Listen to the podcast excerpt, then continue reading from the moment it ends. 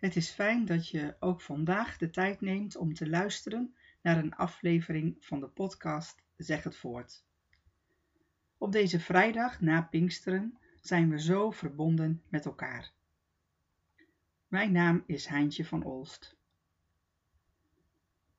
Heb je goede Pinksterdagen gehad? Had je wat te vieren afgelopen zondag, maandag en ook de verdere dagen van de week? Regelmatig hoor ik gemeenteleden zeggen dat ze Pinksteren een moeilijk feest vinden. En daarom is het wellicht goed om vandaag samen terug te kijken op Pinksteren en erbij stil te staan. Hoe nu verder naar Pinksteren? Met Pinksteren zijn we aan het eind van de reeks met christelijke feestdagen gekomen. We begonnen vijf maanden geleden met kerst. Een baby in een voerbak in een stal, engelen en herders, een ster en wijzen. Er was veel te zien en te horen. Na de lijdenstijd was het Goede Vrijdag en stond er een kruis op Golgotha met veel mensen die erbij stonden. Die zagen en hoorden dat Jezus aan het kruis stierf. Drie dagen later zagen we een open graf met engelen. Jezus is opgestaan. Pasen, Jezus leeft. Veertig dagen later was het hemelvaartdag. De discipelen zagen Jezus naar de hemel gaan. Daarna tien dagen van wachten en was het Pinksteren. En nu alweer de vrijdag erna. Met kerst en Pasen en hemelvaart was er steeds genoeg te zien. Met Pinksteren is er minder te zien, maar wel veel te horen. Weinig te zien, veel te horen en er gebeurde veel. Wellicht heb je erover gelezen in Handelingen 2 of erover gehoord in een preek. Kerst vieren we allemaal. Heel Nederland en heel de wereld viert kerst. Van het kruis op Golgotha moeten veel mensen niets hebben. En Pasen vindt men moeilijker te begrijpen. En daarom maken we er maar een lentefeest van.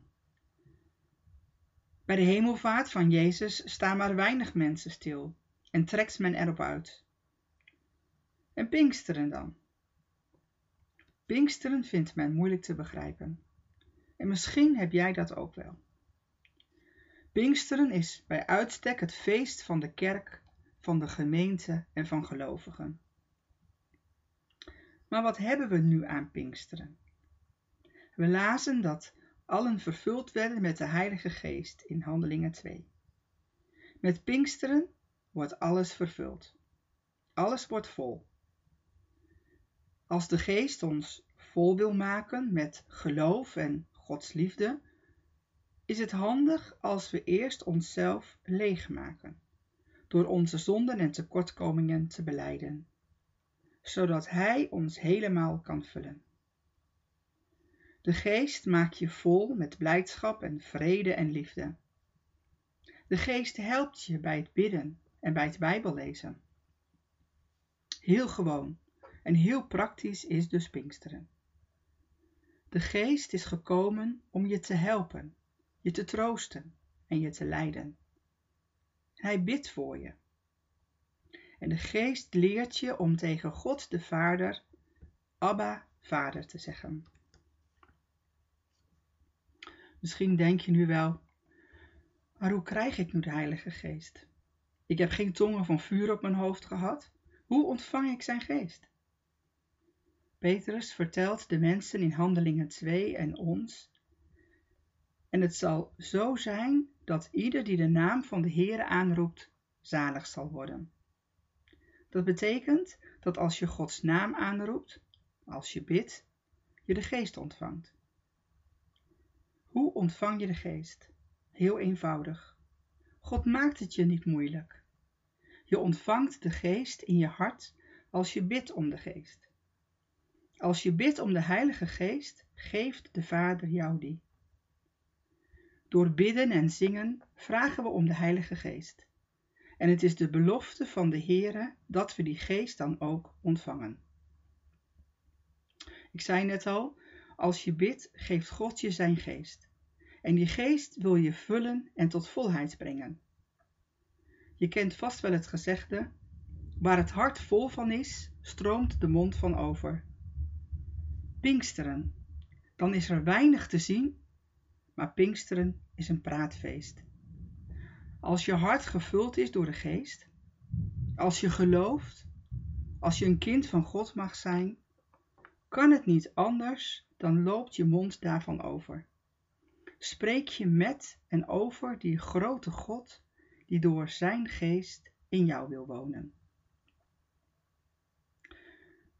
Als de geest je hart en je leven vult, en als jij als een boom in de grond van God en zijn woord blijft, kan het niet anders of er komen vruchten aan. Een vrucht die zichtbaar wordt voor anderen. De vrucht van liefde en blijdschap en vrede, geduld, vriendelijkheid, goedheid, geloof, zachtmoedigheid en zelfbeheersing. Bedankt voor het luisteren.